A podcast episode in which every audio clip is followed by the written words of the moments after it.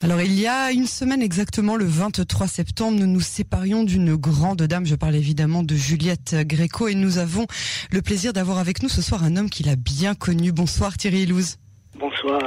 C'est vraiment un grand plaisir pour nous de vous accueillir dans ce magazine. Je vous remercie d'avoir accepté notre invitation. Vous êtes avocat spécialisé en, droit pénal et social, mais ce n'est pas sous cette casquette que vous allez nous parler de Juliette Gréco et de la profonde amitié qui vous liait. Vous êtes surtout un amoureux des mots et les mots vous le rendent bien. Vous avez écrit de nombreux romans, dont notamment euh, L'ombre allongée et Quand un soldat chez Fayard, mais aussi pas mal de pièces de théâtre, comme par exemple J'ai tout en 2004 ou encore Les invités en 2009 qui a euh, par ailleurs été reprise en 2015, une pièce à un acteur, et puis aussi euh, Papa au paradis ou Corps de police, les deux euh, qui datent de 2010. Mais vous avez surtout écrit pas mal de chansons, et quand je dis pas mal, c'est un très très beau répertoire pour des grands chanteurs de la chanson française, d'Eddie Mitchell à Morane, Caroline Loeb ou Mila. Plus récemment, vous avez aussi écrit deux chansons pour Juliette Gréco, dont La Passerelle que nous venons d'écouter, en tout cas partiellement. Mais on y reviendra plus tard. Je voudrais vous demander de nous lire tout d'abord ce magnifique hommage qui a par ailleurs attiré notre attention sur euh, les réseaux sociaux, hommage que vous avez rendu à la grande dame, qui était Juliette euh, Gréco. Oui, mais merci. Ben, effectivement, oui, c'est peut-être un raccourci, j'ai voulu mettre ce mot. Euh, donc voilà, parfois la vie ouvre des lumières. Parfois une rencontre nous sauve, nous empoigne. J'ai rencontré Juliette Gréco, je l'ai approchée. J'ai passé quelques moments avec elle, modestes dans leur durée, mais immenses dans leur intensité. Et cela fait partie de ces embellies définitives. Est-ce suffisant de dire que ce fut une chance, une joie, un vertige de l'entendre chanter les chansons que nous avons écrites pour elle avec Marie Nimier? Est-ce suffisant de dire que ce fut une tornade intérieure de l'avoir chanté Je n'ai jamais été sur la scène du théâtre des Champs-Élysées. Il faudrait surtout que que je me suis trouvé une soirée entière près d'elle et du merveilleux homme et musicien qu'était Gérard Joannès, son compagnon. Assis là dans ses yeux noirs, dans sa voix incroyable, j'ai compris que rien n'était plus important que cette émotion. Elle était tout entière de poésie, qui ne serait pas un mot galvaudé ou fané, de poésie puissante, utile, politique. Je l'ai écouté me parler de Sartre et me dire je chante chaque mot. Je l'ai écouté me dire qu'elle n'avait pas oublié la guerre et ses ignominies, qu'elle était éternellement debout. Sa force me manque aujourd'hui. Je voudrais qu'elle soit là, qu'elle soit là pour toujours. Heureusement, quelque chose me rassure et me dit précisément cela, qu'elle est là pour toujours. Voilà, alors c'est cet hommage vraiment tellement émouvant qui avait attiré notre regard ici à la rédaction et on est tellement heureux euh, d'avoir son auteur avec nous. Je voudrais en quelques mots raconter peut-être pour nos auditeurs les plus jeunes cette vie hors du commun de Juliette euh, Gréco, cette icône de la chanson française qui est décédée donc euh, la semaine dernière à l'âge de 93 ans après plus de 60 années hein, d'une carrière où elle a interprété les plus grands hein, de Vian après Vert en passant par Aznavour ou Gainsbourg. Elle était née en 1927 à Montpellier et puis euh, son enfance avait été marquée par l'arrestation et la déportation de sa mère, Juliette Laféchine, qui était résistante et surtout chef de réseau euh, de résistance, et de sa sœur Charlotte vers le camp de Ravensbrück en 1943. Alors elles habitaient à l'époque toutes les trois en Dordogne et sa mère permettait en fait aux familles juives de fuir euh, le pays. Et puis un jour, en revenant de l'école, les deux sœurs avaient retrouvé leur maison dévastée et appris que leur mère avait été arrêtée et emmenée par la Gestapo de Périgueux. Alors elles avaient fui Paris puis elles avaient été elles aussi arrêtées. Et puis il y avait cette anecdote que lors de son interrogatoire, le policier lui avait lancé "Vous ne vous appelez pas Gréco, mais Grékovitch. Vous êtes juive." Et puis c'était pas le cas. Et c'est une phrase à laquelle euh, Juliette Gréco avait répondu par une gifle avant euh, que les deux sœurs ne soient euh, torturées.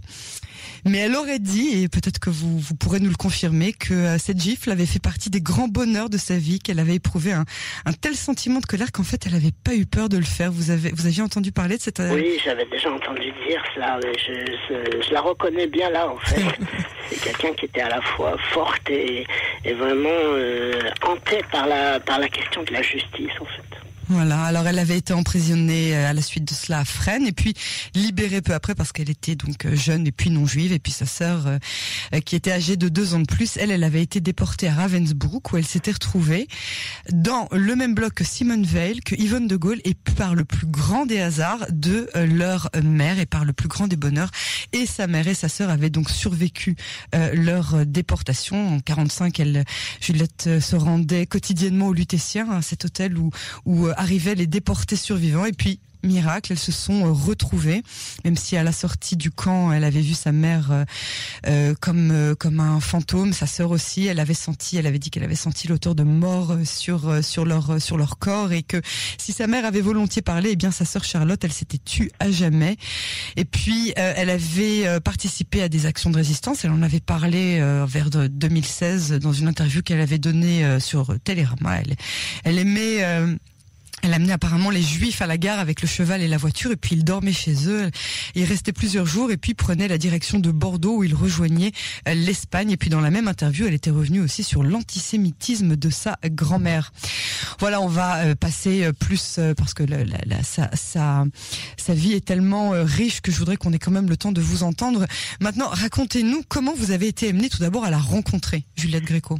Se trouve que j'écris j'écris des chansons depuis un petit moment et qu'effectivement euh, j'écris notamment avec Marine Lémière, une romancière qui connaissait Marine Lémière, euh, qui connaissait Juliette Gréco. Effectivement, quand quand Juliette Gréco décidait euh, de de mettre en chantier un nouvel album, c'est ce qui était le cas euh, quand, quand je l'ai rencontrée, ben elle elle proposait aux gens qui, qui se sentait euh, intéressée par ce projet et qu'elle et qu'elle euh, qu'elle voulait bien euh, dont elle voulait bien recevoir les projets de lui adresser des textes. Et effectivement il y a un moment on peut pas quand on a un projet une proposition de cet ordre on peut pas refuser. Donc on a proposé j'ai proposé le premier texte qui s'appelle je n'ai jamais été on va entendre tout juste après ces interviews justement et le bonheur, c'est quand Juliette nous dit oui, quoi. Le bonheur, c'est quand euh, la chanson revient habillée par une musique magnifique de son compagnon Gérard Joannès, qui était le,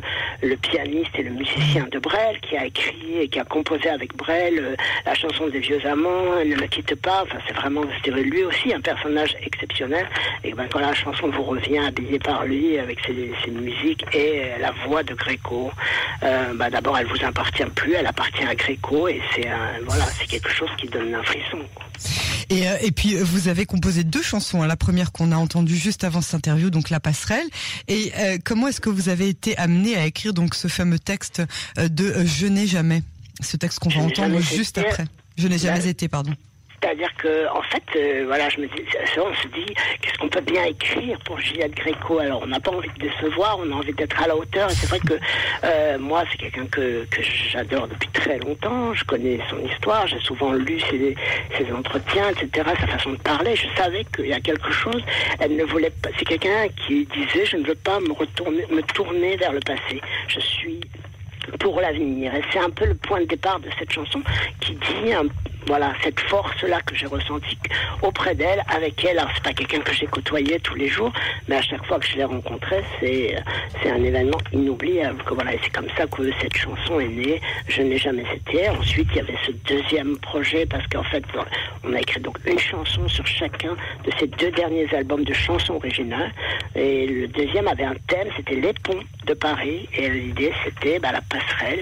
Euh, Simone de Beauvoir, pourquoi pas, puisque c'est quelqu'un qui avait fait partie de la vie. Et cette passerelle à Paris, celle qui mène à la Bibliothèque nationale, euh, ben, elle s'appelle euh, la, passerelle Simone de Beauvoir. Donc c'était une façon de, de réunir tout cela. Et je crois qu'elle a été touchée aussi par cet hommage à Simone de Beauvoir. En tout cas, inoubliable et on va l'entendre dans quelques instants. Thierry Louz, je vous remercie d'avoir été avec nous ce soir. Nous allons, euh, comme je vous le disais, nous séparer sur les notes de cette magnifique chanson que nous commençons euh, euh, très bientôt à entendre. Et puis, merci d'avoir été l'invité de ce magazine et j'espère à très bientôt sur Cannes en français. Bon courage à vous aussi en France dans cette période qui est tellement incertaine et puis surtout, surtout pour nous continuer d'écrire. Merci, beaucoup, Thierry. En tout cas de votre écoute. C'est vraiment avec grand plaisir et à très très bientôt. Merci à vous.